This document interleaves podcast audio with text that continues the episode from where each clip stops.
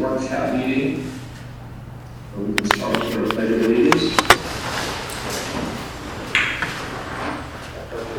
To the flag of of allegiance. the United States of United America, States of America. and to the republic, which stands, one one nation, nation, under God, indivisible, with liberty and justice for all. Good morning, ladies and gentlemen. This meeting is now called to order. In line with the Borough Supervisor longstanding policy of open government and in compliance with the Open Public Meetings Act, I wish to advise you that adequate notice of this regular scheduled meeting was sent to the Asbury Park Press and other local newspapers on January 10, 2022. In each instance, the date, time, and were provided in the notice. This meeting is open to the public. A roll call. Councilmember Bieber. Here. Herzl. Here. Booker. Edlon. Here. Gillen. Lamy. Here. And Mayor Pro Tem Paul. As always, we'll uh, start off with remarks, remarks from the audience. If there's anybody in person or online who'd like to be heard, just please state your name and your address, and you've got three minutes to address the governing body. Would anybody like to be heard?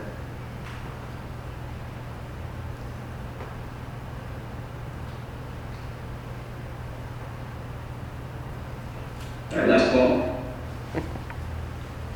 All right, we'll right into uh, items for discussion. Uh, First up, will first be Joe with the capital projects update. Morning. Good morning, Mayor, thank you, uh, council as well. Um, A couple updates. Uh, There will be a resolution on Tuesday night uh, for a treatment works approval application for the county regarding the bridge where they're dewatering. Um, Normally, uh, it's a little unusual we're passing this because normally when you pass a resolution like this, it's going into our sewer system. This water is not going into our sewer system. They're dewatering and it's going right back into the river so that they can finish construction of a certain part of the bridge.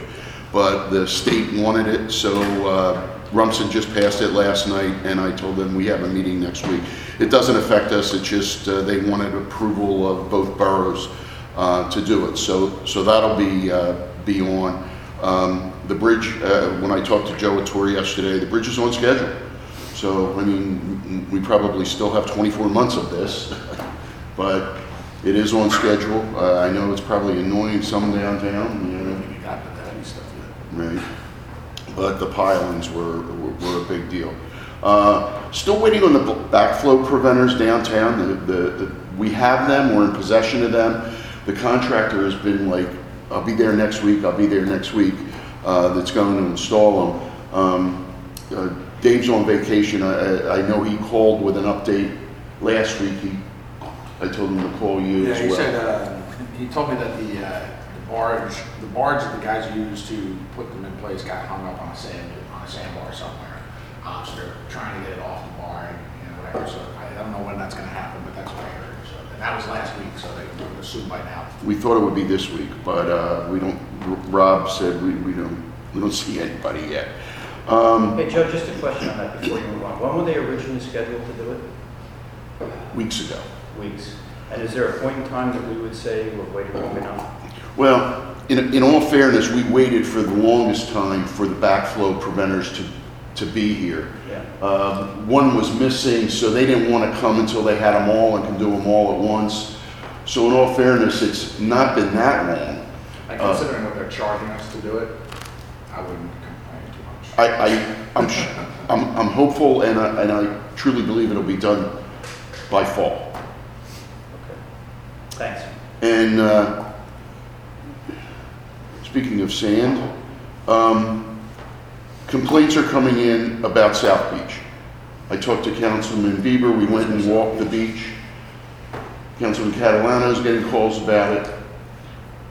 We are heavily eroded down there. Uh, As you know, we were scheduled for a replenishment, um, and we were kind of cut out of it because they want to make sure they can award a contract. Um, We've been told that if it comes in under budget, we will be back included in that sand replenishment project. Um, So I'm not quite sure when the DEP, Division of Coastal Engineering, is, uh, is receiving bids, uh, but we will be included in that. However, we do have an opportunity to do some sand scraping. Uh, I know it's, it's short notice, but Greg is putting the final touch on our uh, public access plan. Um, The state want, we, we did put them on a tax map, but that wasn't quite good enough for them. Uh, All of our public accesses. Uh, They wanted it on an engineer plan for some reason. Uh, So as soon as Greg does that, we will submit it. In, in all fairness, he, he just got it a week or so ago. Um, We will, and then we may be, be permitted to, s- to sand scrape, which, But where are we gonna scrape the sand? well, what you do is at low tide, they, they just push it up. Uh, as- Yeah, the, the, the, Yeah, uh, the way that- the, the way beach clubs all used to do it. Uh, they used to pile it up. This will just, uh, we have to, the reason we We're don't. going- I thought we were going this way. The reason, the reason the beach clubs don't do it anymore is that we're not allowed to pile it up like that, to save it, so to speak. You have to, uh, maintain the template that the Army Corps put there.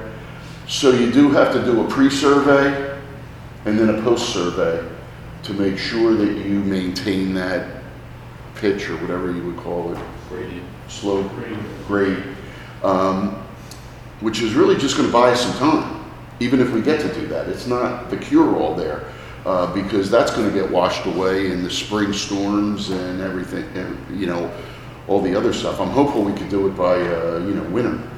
Um, But uh, I don't know what else to tell the residents. Uh, Sam and I, we spoke about a resolution that we could probably put together requesting the Army Corps to uh, help us in, in, in some way. Um, Couldn't hurt. I would include up by uh, the Island Bridge, it's getting pretty slim up there also.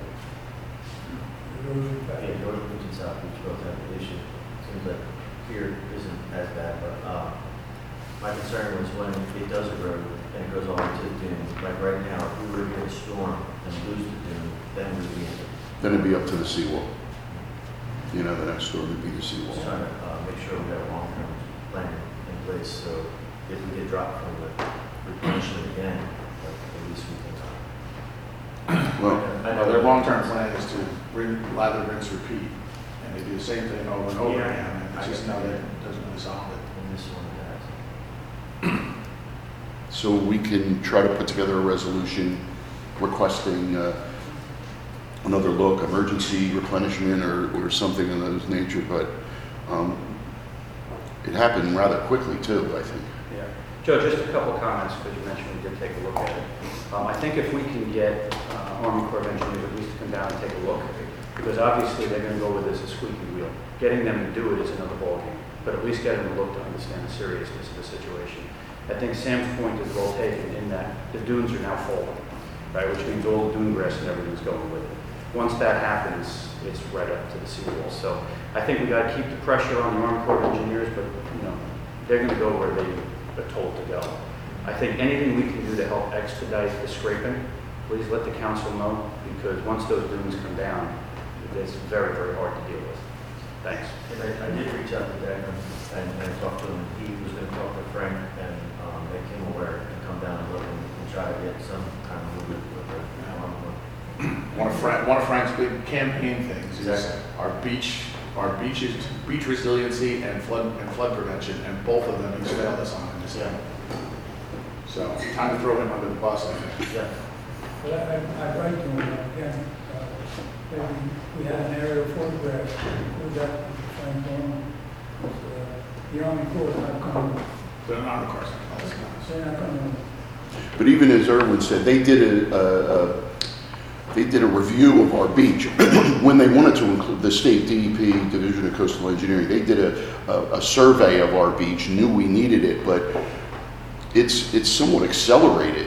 It- they may have done that two months ago or three months ago when they surveyed our beach, and it, during the course of the summer, it's, it's changed considerably. Yeah, normally we get some back. This year, we didn't get any back. It's, what it's done down there is it's kind of extended the slope. As opposed to where, when they, when they leave it off, it basically goes and it drops off about six feet or more within the first ten feet of the high, high water mark. and it just drops right off. But now it's like this long, it's a longer gradual slope out to that drop. But I think that's just because, you know, it's taking the top layers off. That's all I have, Mayor. All right, thanks, Rick. See, is, uh, this, okay, we're gonna move on to the public safety update, is, uh, Chief Friedman there, right, you available? Hello, everybody. Good morning. How is it? I'll make this a quick one. Morning, Chief. Good morning, Ryan. Uh, so far for the year, we're at about almost two thousand tickets. I think the final number I got was about nineteen hundred a couple days ago, and I know they've got to be, uh, still going, so my guys are still writing tickets. The Church Street lot, it's the fifteenth, all of the cars have to be out of there today. If they're not towing out, we'll maybe give them a day, they're gonna get towed out there. They know, they want the property back, they got some plans for it in there. So hopefully, um, we can get it this year, but I'm not counting on it. We need that parking lot. We, that is huge for us. So just for all downtown residents and businesses, we do use a lot. We had our normal stuff, uh, last month. Uh, DWIs, assaults, ordinances, tons of alcohol and stuff on the beach. All the normal stuff we would get in the month of August and into September. And, um, for total, we had six hundred and forty-one calls for services. John will give you a quick report on parking, right, John? And, um, it's business as normal, so going full speed ahead, we're still busy, the weather's still nice, so not too much has changed. We're not gonna have most of our specials out on foot after next week, we just don't have it to have them. Budget really for anything else after next week, so you will see less people on foot downtown on the bicycles, but we still have some people out if we can keep them. Um, Any questions? No? Just a question, uh, on the parking, is today included in the ticket and uh, Today's payment? included. Today- Today's the last day of paid park. So, so I'm happy to report we did very well this year. We've had a busy summer season. So far, we made eight hundred ninety thousand dollars. So I was hoping to get nine hundred thousand, but it's, ahead of the estimate I gave, eight hundred seventy-five thousand, so we did very well this year. Today's the last day, so we'll back the meters up, get them ready for winterized, and we're done for the season. Great. What's the lifespan on those meters? Have they told us? Well, we have a warranty, so anything that breaks in them, they replace. Besides like, you know, paper and batteries and that kind of stuff, which we're gonna have to need to start replacing the batteries. But, um, they last a while, you know, and the, the, the common parts that break on, is the printer, the bill feeders, the small parts like that, but it's all warranty. And we've talked about it before that uh, a number of the towns are going just, just with the apps now. Right.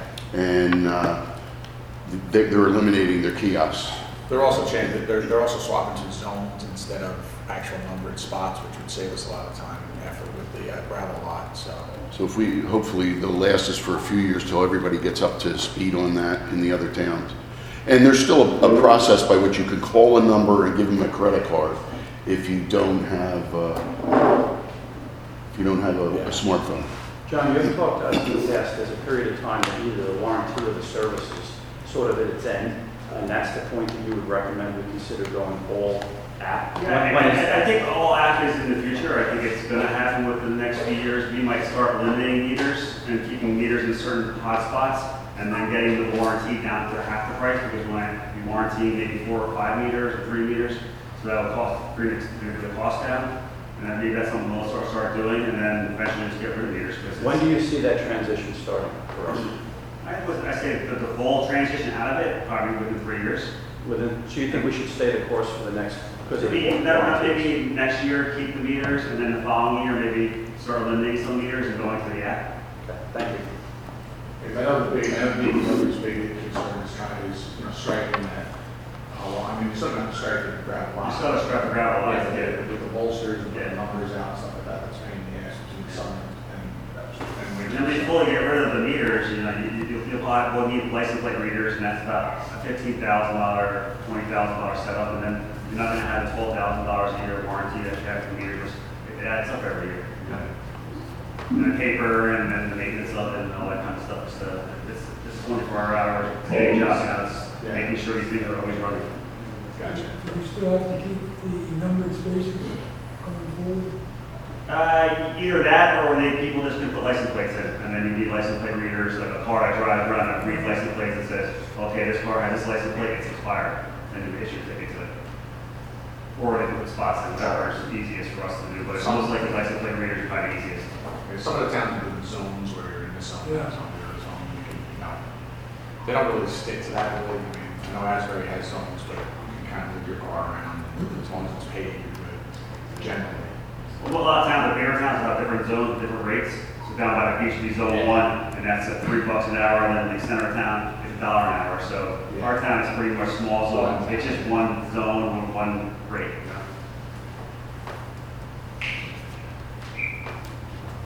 we,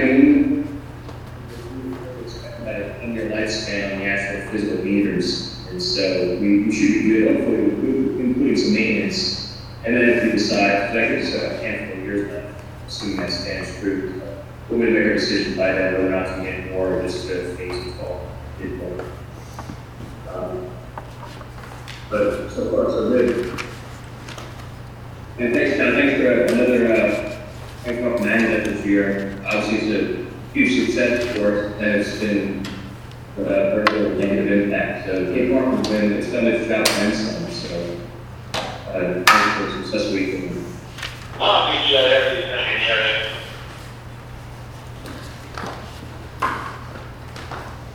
And thanks, Chief, uh, is, uh, is Chad available, the fire chief there?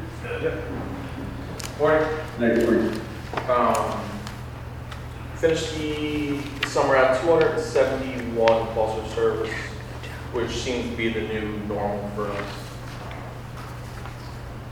More than, than 2021, less than 2020. 2020 was our busiest year ever. I think we did almost 350 calls in the summer season, which Um, we're up to 1,200 hours of, of training hours individual training hours for, for last month. The high water vehicles are all in the shop right now. Um, I expect to have them back either today, or tomorrow, actually, one of them back, the deal truck that we got. Uh, we, we did some preventive maintenance to that. Got new canvas for the back, for the, uh, for the, the people area in the back, put a new top on it. The other one's waiting on the steering pump. I have our fire truck repair guys down at South Street right now, uh, doing service to the OEM truck. That's in progress as I speak to you. Um, So we should have a full complement of high water vehicles by the beginning of next week. I'm pretty confident with that. With that, the, we were able to get certified by the state as the first town in the state to have a high water rescue team. I think that came after was Irma. Ida. Uh, When Hurricane Ida came through, and it was more of a North Jersey thing, that's when we got deployed to uh, Bergen County. Uh, The state realized that there's a big gap in uh, resource type, so the use CRED as a pilot program, which we were already established, so we successfully completed that. Um, What's the official designation? High water rescue vehicle. We said we're certified as a high water Yeah, rescue So we, and department. and I worked with, with my cousin on the OEM side for that, so we're certified as two different teams, since we have two different trucks. Obviously, that, we wouldn't be deployed if there was an issue at home. It would be more like that Ida situation where North Jersey and, and the inland flooding. um, like that. You're gonna see a resolution for, for proposal on Tuesday night. Um, We're working on getting ourselves just I don't want to say certified, but uh, recognized by the state um, as a training facility, so we could just train our people, something we should have done years ago. Um, So when we do in-house training, it, it's all on the up and up with the state. In order to file for that application with the state, I need to do a resolution from the from town, and I gave it to uh, Chris the other day for, for everyone's review. If there's any questions on that, if you want to grab us, we'll, we'll explain in more depth. Um, Again, something we should have done years ago, it's just, it, it certifies the department has a training facility in-house. Um, So it's just for our people? for, yep, yep. Um, And then we still, we're still looking at that open house to open everything up to the public on October 9th from noon to three. Um, We're just gonna put on a couple demonstrations. I talked to, again, my cousin, He's gonna get some literature from the county for know your zone, all that OEM stuff, flood, flood stuff. And I'm working with, uh, with Chief Reed and see if we can place them off too. Hey Chad, just a quick question, that certified training, does that incur any cost we should be? Nope. It does not. Nope. It, it's just, it's a, uh, it's a formality thing. Uh, It's just the state, we, we file the application with the state that, hey, the Sea Bright Fire Department is a certified training area, so when we do all this internal training that we've been doing, um, it's just that we're doing it at a certified location. Again, no cost involved, it's just, it's a formality that we should have done What's years the ago. added, what's the added benefit for us? I think it's just a liability thing, if you will. Because there is, there is things that the state will come and look at, like, hey, you have this, hey, you have that. Um, Again, something that we should have done. that we- that we didn't. And it also helps us with all the, uh, the and all the other. It does, and, and it'll actually be a cost savings in, in the end, because instead of having outsourced training where we go to different third-party vendors to do certain training, we can now do it in-house. Um, Charlie got his level two instructor, which is the highest instructor we can have in the state, so we're allowed to do a lot of things in-house, which will be significant savings. The first thing that we're looking at doing is all that swift water training that we've been doing, which costs about fifteen hundred dollars per guy. Um, we're gonna be able to do that in-house. Good. Uh, I also have a, I prepared a, it's a four-page document, it's like the stated budget, I call it, or the fire department budget. I'm just buttoning that up now, so where we are to date, what I project for the next three months, um, in regards to the fire department budget. I'm gonna get that over to Council Keeler and his committee, and he can distribute that out. I would- You should have that there. Yeah, thank you. And we'll work with, uh, Mike Bassman. on that. Yep. Thanks, Chief. Anyone else have any questions for Ted? Andy. All right, so we're on to, uh, the draft ordinance, I guess everybody reviewed it, it was at, the uh, short-term rental draft ordinance was available, and attached to email.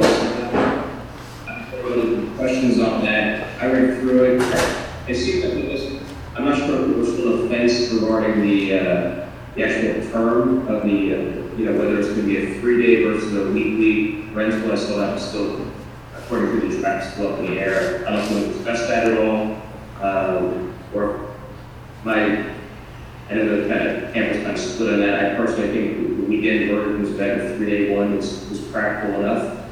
But, um, any questions or any feedback from our, our attorney on this? So, hey Brian, could I just provide a couple of quick comments?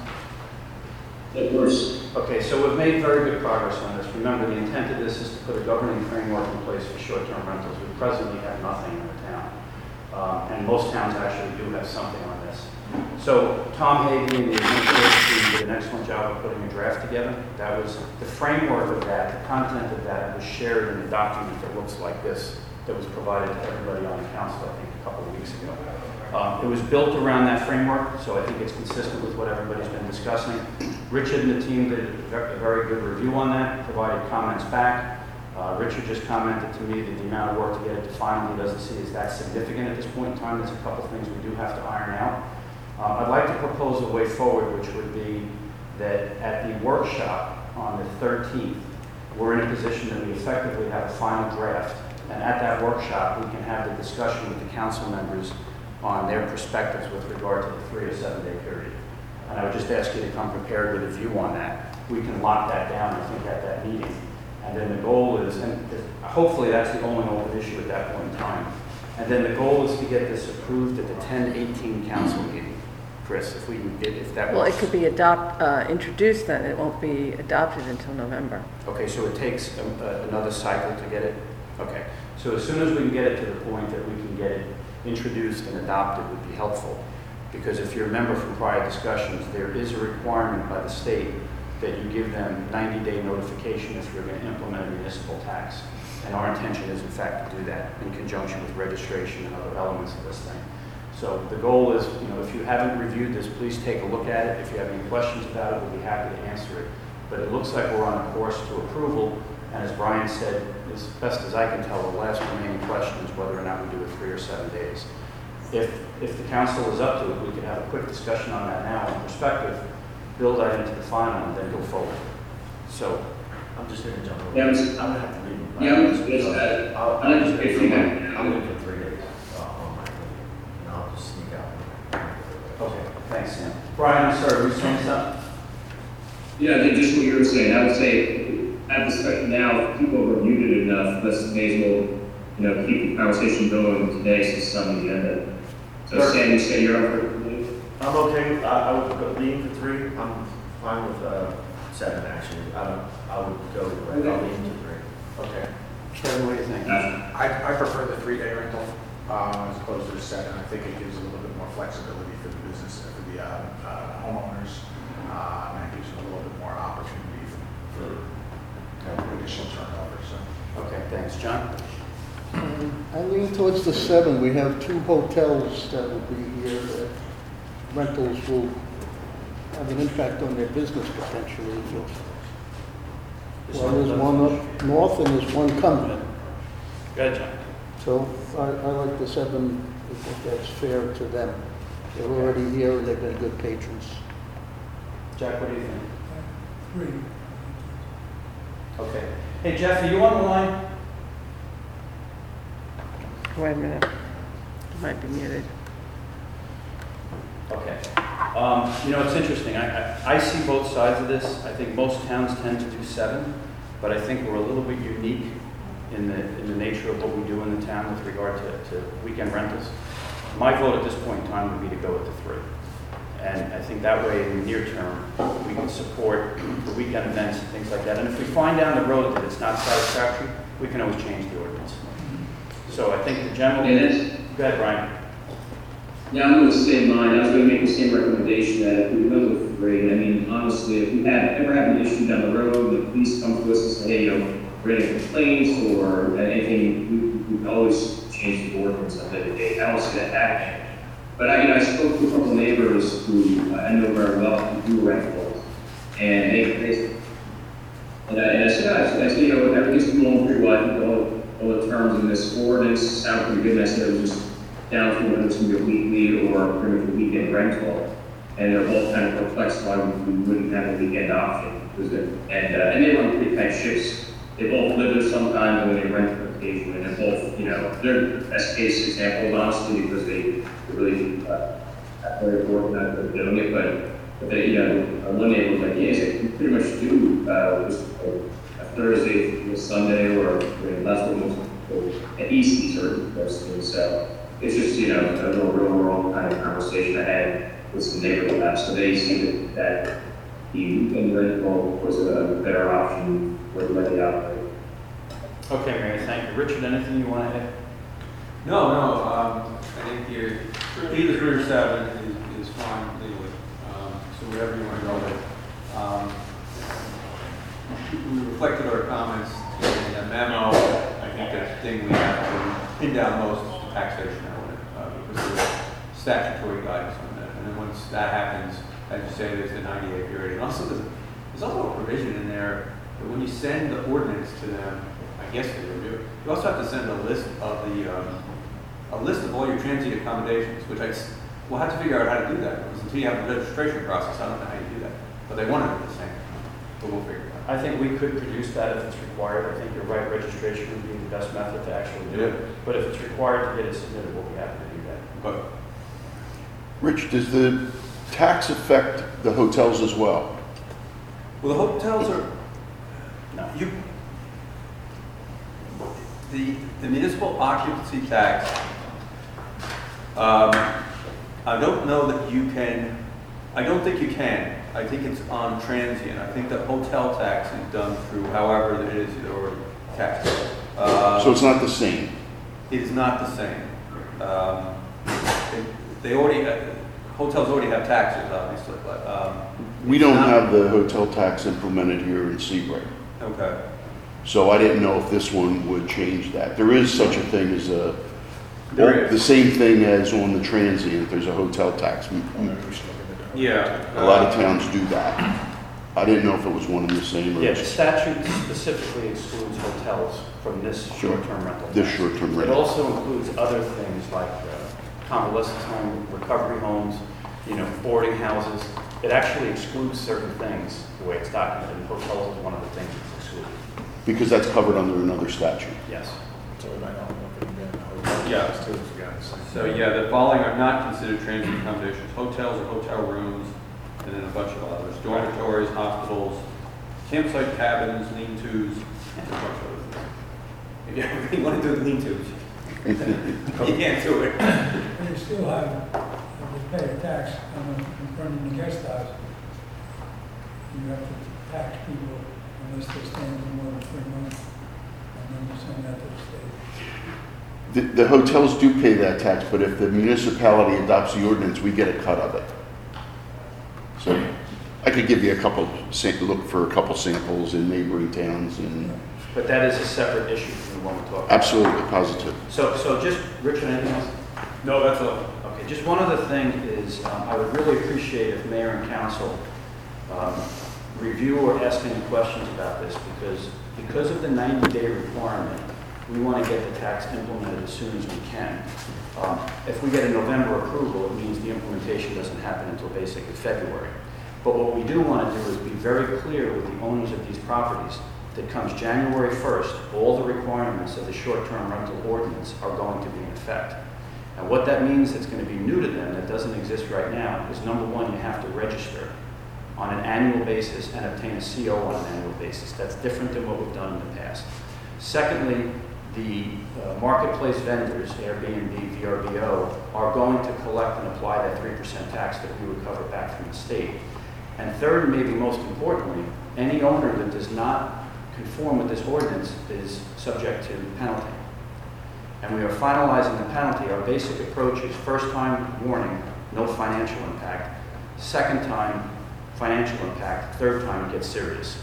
So once we have this ordinance in November approved, we are going to start a campaign to notify owners of these properties that this is taking effect January 1st. We cannot be in a position that we don't do that. They start renting next year, and then they say, hey, if you would have told me, I would have known. So we've got to get this cleaned up and make sure we're done by the end of the year on that. And I'm very comfortable we can do that. The last thing I'll mention is I did talk to uh, Airbnb for quite a long time, and they actually post to the owner a summary of our ordinance. So they will get it both through the marketplace vendor as well as from us directly. So we're on a good track here, Richard. If you need anything from us, let's make sure we don't slip up in this November. Any concerns about this from any of the mayor or council? Okay. Thanks, Mayor. All right, all right, guys, uh, so I think, uh, Richard are all set with this.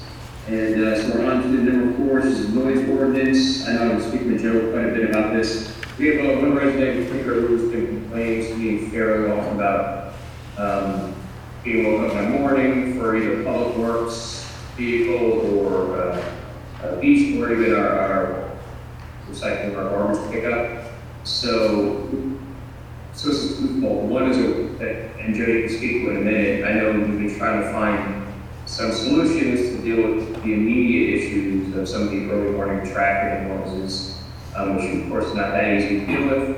And then the other one is to, you know, just the fact that some of the stuff is out of our control and it's not just isolated to that one street, it can happen anywhere in town where, uh, so we're talking about possibly modifying the noise ordinance for those anomalies where, you know, if we have a cycling or garbage or even one of our public works vehicles make, uh, create any noise prior to noise ordinance kicking in, that we exempt that, that uh, activity so that it's, uh, you know, they can operate freely, but ultimately we want to try to fix any real issues that have bothered our, our residents. So Joe, uh, you want to speak to that also? I can, Mayor. Uh, It's two, two-pronged uh, problem.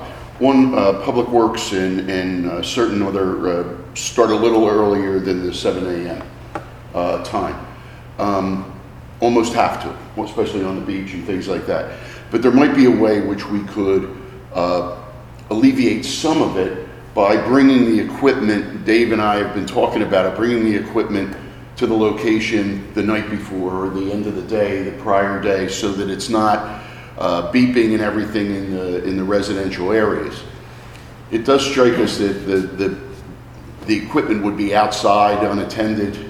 Uh, we got, we, we try to find a spot to put it, Uh, Beach Rake, for example, you know, it's, uh, they, they, he starts, uh, five AM, I believe. Uh, 5 AM. So, so we have to put it somewhere so it doesn't interfere with the residents, you know, that live in that neighborhood. Is there any way we can have a, um, a switched temporary disable the backup alarms at like during those? I don't know that that's all of it though, but I I don't think, that's, that's, I don't I think can we're, imagine allowed- I don't the think, majority of the problem, but I don't know if it's le- if legally. yeah, I don't think we can do that. I don't think that'd be, be legal, but, but there's a way we can help meet in the middle, I think, somehow. By, by moving the equipment that's gonna be used the next morning early to a location that's, uh, uh, safe and away from the residential area. So I'll work with Dave and Rob, uh, to I s- mean, see if there's a way we can do that. The thing with the beach rake is, I mean, essentially, it's basically gonna be in place wherever we put it all summer. Because, I mean, they're there at five AM, Randy's gone at three. Um, so he's not coming back at nine o'clock at night to move the beach rake back out to the spot again. So it's basically gonna be outside against, the- in the elements for the whole summer. Um, you know, so I mean, that's a problem. It is now. Huh? It is really now. Oh, yeah. I mean, so. I, I'm more worried about vandalism, but because it is out in the weather. If we park it up on the, you know, near the beach all night, it'd be, but, but we'll, we'll try to work with the residents and, uh, and try to have some reasonable accommodation. But the sanitation trucks, we want them in and out of town before, you know, we, we like to get them out of there. I, I, you know, public, public works and sanitation, I mean, they start early. And, uh, you know, I would recommend we adjust the ordinance to, to make sure they're not in violation of it, but have it at a six AM start instead of a seven AM start, and, uh, you know, allow them to start picking up, because, you know, it, it's, it, to, to have them come in late, they'll be in town all day long. Um, Is there anything, is there anything we can do with that DPW lot on River Street to kind of help alleviate the noise between them and the residents? Some Well- kind of like tree barrier or something that can break, you know, some, that can deal with the noise over there? you could build the building and it would, Well, that's, now, now that we got that funding we raised over there, we got a couple hundred thousand dollars to play with, maybe we can get a building in there.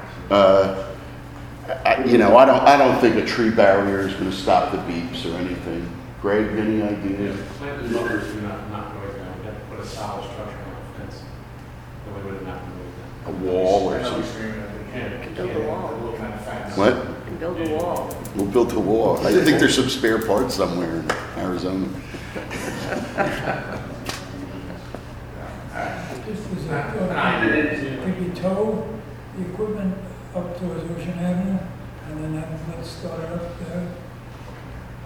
Just a thought. Well, either way, you're still gonna get the backup beat from whatever he's grabbing and pulling them up there. You know, I mean, bas- basically, the beach rake is gonna be up here by the wall. It- All It's summer. not, it's not different. Once he's on the beach, there's a lot of residents can hear it going down the beach. right? So The noise is there. There's no way around it. I mean, we live in a beach community, we're only three hundred yards wide. You're gonna hear noise. The the complaint that I got. Yeah, that is, that's part of what I committed to, is try to, you know, address the, whatever, you know, risks we can address, but also, you know, needs to be modified, so, just, just be realistic. Agreed. We're cognizant of the complaints, we will try to work as best we can and change our system and see if that works. Just on the noise, the complaints that I've gotten, and I've gotten a fair number, are with these motorcycles or vehicles that have Air brakes. special mufflers, or they have no mufflers or whatever, and they, they do a lot of, you want to call it backfiring or popping. And they asked me, isn't isn't that against the law? I thought you had to have them. And I, so I wanted to. I mean, they're regulars, they're here all the time. New Jersey inspection stickers, inspection now goes, yep, pass the gas test, you're out. They don't even look, they don't even look at your tires anymore. Your wheels can be hanging off, as long as it rolls out, like they, they don't. I didn't know, Mr. Chief, in answering these people, is there, is there still a a regulation covering? There's still loud exhaust statutes, yeah. And what is that, something they have to, uh, No, if it's that loud, we can write a ticket. but, uh, just, uh, they, they can't give you a license plate number, or mean, they have just, you just have to happen to be there, whether they. Yeah, no one can just call it a license plate and tell me that their exhaust is loud, I can't write a ticket for that. Okay. We'd actually have to witness it itself and someone sign a complaint. Any other, uh, so, so Joe, you work with Rich on this regarding the ordinance itself? Well, I'll, uh, we, that should be relatively easy, just changing the, uh, the time in the ordinance for public works and sanitation vehicles, but the, the harder part's gonna be trying to cut it in half, or trying to reduce it to a certain extent for the residents. So, uh, I'll work, I'll keep working on that with Dave and Rob, and, uh, I'll report back to you.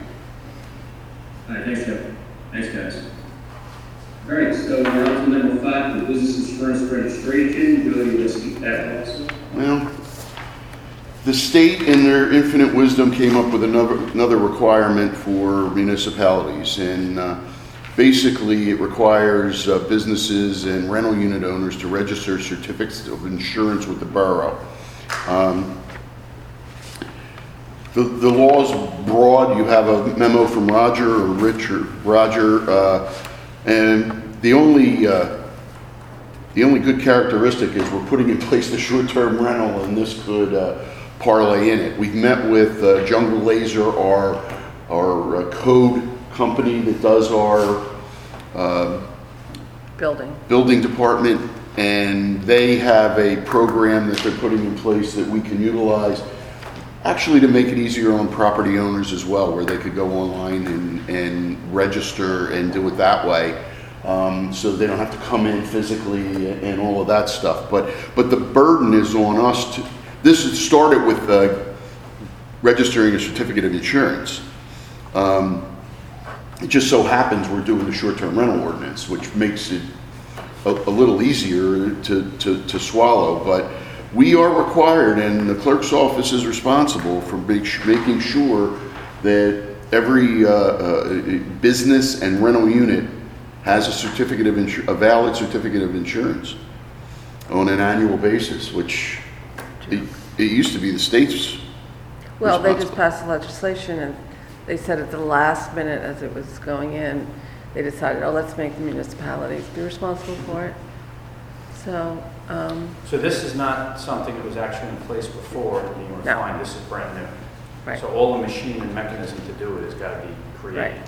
The, the only redeeming thing, as I said, is that we're putting together a program for short-term rentals. We'll just add businesses on it and notify the businesses they gotta log on or download a copy of their certificate of insurance. well, I was thinking initially that we might want to incorporate it with our annual mercantile licensing from every business, but the way this sample ordinance reads, it sounds like they have to do it whenever their insurance expires, so that would be all year Well, long. that's gonna be a nightmare. Yeah. Hey, Joe, Um, just a, just a question. Um, i- In the, in the state documentation, it required three hundred thousand dollars worth of liability insurance, if I read it correctly. In general, I mean, there's two things here. One is people having it, and two is us getting record of it. We're talking mostly about the second. Is it your sense in general that most businesses will have it? I, I don't, it's a tough question. I mean, uh, I think a lot of businesses have it, but you have the, the LLCs that operate, you know, that always are, you know, they're, they're, they have a computer in their house. Is that a, how do, I don't know how to treat those as well. I don't know that they have certificates of insurance. So not only are we going to have potentially the challenge of collecting the information, but the reaction of people that don't have insurance that have to go get it, which is going to further exacerbate the situation. That, that, so that, that's gonna include like LLCs? I don't know what and stuff? it includes. I mean, Roger and Rich were looking into It's this. not really, Or is it sp- just doesn't a- really There's spell it out. They- There's no definition section in what they text. They don't define it. Yeah. I would, Why I would think, What, it- what an actual business. They do not. That's ridiculous. like, if you're just working out of your home, why would you need three hundred thousand dollars of liability I insurance? mean, like, for instance, like if I was, if I, like when I was doing my karaoke, I'm technically a business. I don't actually own anything. I, I don't I do think that, I, I would assume it's gonna be like a brick and mortar type business as opposed to, you know, as you said, Kevin, you know, you're doing like this part-time gig, you're showing up at places, you know, that's not, you know, you carry liability insurance. uh, Yeah, like a wedding photographer, I mean, I mean, if you take. No, I think, well, it's got a little brick and mortar business, I would assume, and if there's that much flexibility, if the state, you know, in that classic state, you know, methodology to unleash something that would create guidance, I would assume the worst case scenario is got a brick and mortar, an actual physical location. Because, I mean, what are you insuring? Yeah, once they codify it, it might be clearer, because then it, it- you can see what section they put it in, and there might be a definition within that section of the statute. Uh, but right now, it's not, um, it's not codified. Rich, when do you expect this to take place? And is it required for 2023? Uh, 90, da- it takes place, uh, becomes effective in 90 days following the enactment, which I believe is all, early August. So that- It's been enacted already. It it has been signed by the governor on August 5th, I believe. Does that mean enacted? Um, Usually, yeah, it's tied to, um, yes, it's tied to when it becomes effective, which is the governor's signature. 90 days following enactment for all new policies, oh, wait a minute, it gets a little complicated. Provisions of this section take effect on the 90th day next following enactment of all new policies issued on or, so it's tied to policy. Uh, On or after the 90th day following enactment, and shall take effect on 180th day following the enactment for all policies enforced on the date of the enactment. What could be clearer than that? Um, yeah. So, Uh, wait, it's, but it's just new policy. 90 days for new, 180 days, as I heard, Rich, for existing policies. uh, No, on the date of the signature. 90th day next following enactment for all new policies issued on or after that 90th day. And 180 days next following enactment for policies in force on the date of the enactment of the statute. So, it's so in that policies case, are in place. 180. 180, okay. And then, and then going forward, um, Yeah, yeah, 90. 90 days, right, right, yeah, you read that. You you read that. that's- Okay, so if you, if you take a really broad view of this, right?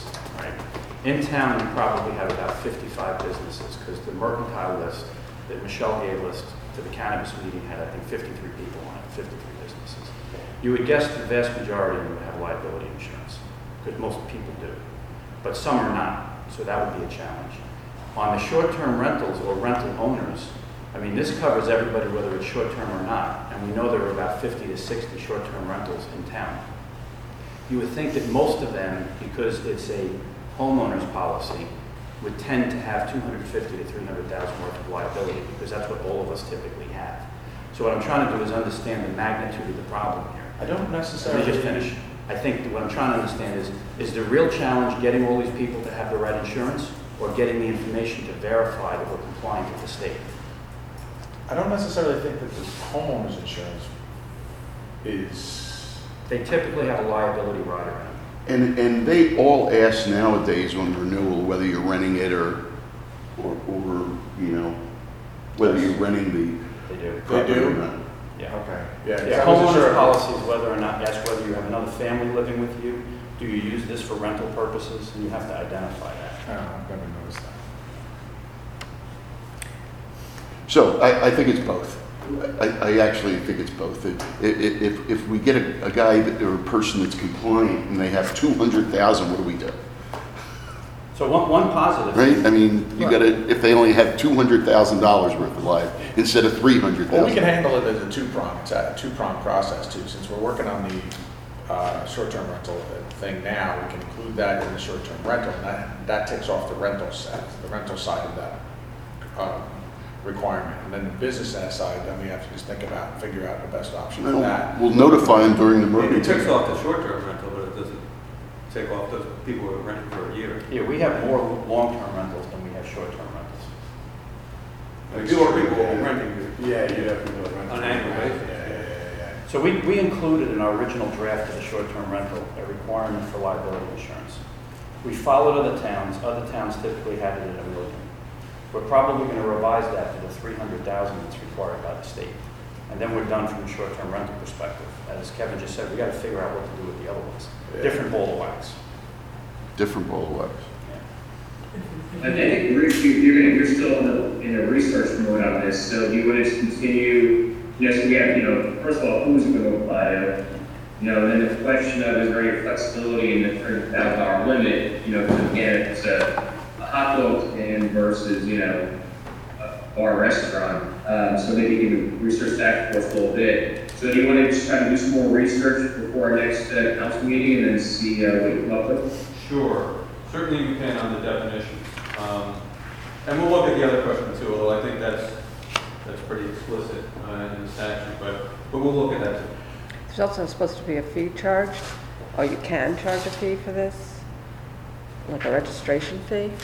Oh, I You should. personally, oh, Well, well, I don't think we should. We charge our be businesses a lot of fees for a lot of Well, it's stuff. gonna be an additional cost for us to, to have. Once it really gets in place, How do we know the yearly rentals, though? well, they get COs. They should have COs.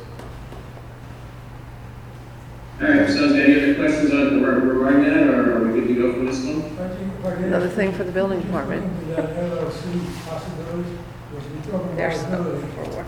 You can do, uh, make a mistake in what recommendation to make to people, uh, I'm sorry, LLC, whether they are, These quietly small operations, people have one person running his business out of the house, but he may be issuing reports or information to people that's found to be in error, and there's a liability factor with that. Does it cover every form of business, no matter how small? I guess Okay, goes to it goes back to the definition, I guess. We have to figure Right. out what that is. got it. I'd hate to, yeah, would hate to have like a wedding photographer, have to come up with three hundred thousand dollars in insurance, that's ridiculous. We have people that have their businesses here, but they're really, really not businesses. They, they, they're somewhere else. I don't think so. But it's not somebody who says, Alright, okay, so, uh, we do have one upcoming resolution, a simple one regarding the donation of beach badges to the Concord Fall Festival. And, uh, aside from that, we do have an executive session this morning, and, uh, for litigation negotiations. Um, I don't know if, uh, anybody left in the crowd, but this is gonna be the end of the public portion of the meeting. And so, uh, with that being said, would anybody to make a motion to enter closed session? Ma- Mayor, just if I could, could I give a very quick update on cannabis committee? Okay, this will be really quick. So cannabis committee, uh, we're off to a good start. Uh, We launched on August 5th. That was the first meeting that the committee held. We've had- held three meetings since then. And if you remember, we had a five-pronged strategy we wanted to take on this to make sure we had a comprehensive view. Uh, The first was public input sessions. We held them last week on the 7th and 8th of September. We had a really good turnout at both days, a combination between public, in the room, people online, and emails. We got over 100 inputs, so that was very helpful to us.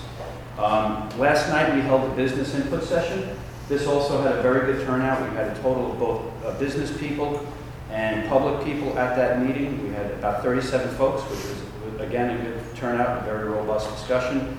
Uh, The third prong of this is we are meeting with first responders, so we'll set that up for this afternoon or this morning, right after this workshop. We'll be meeting with EMS and with the police department. Um, One of the other elements we wanted to do was meet with neighboring towns that have already implemented cannabis, uh, recreational cannabis in their towns. We have the first of those tomorrow, actually. The committee is meeting with uh, folks in Neptune. Um, And then lastly, interested cannabis businesses, those that have expressed interest and would like to be considered, we're scheduling meetings with them, and we look to have them done by the end of the month.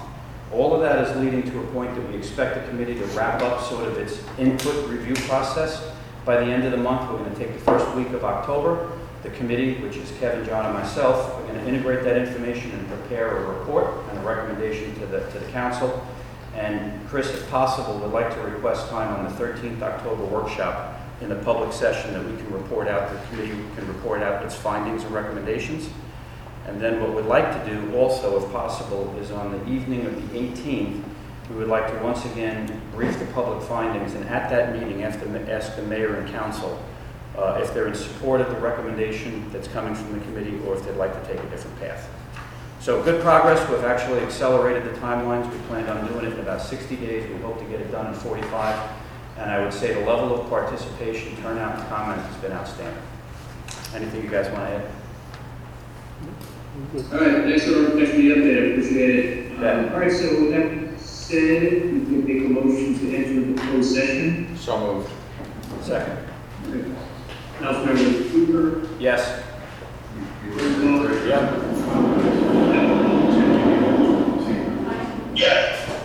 Gillen, Is Booker on there?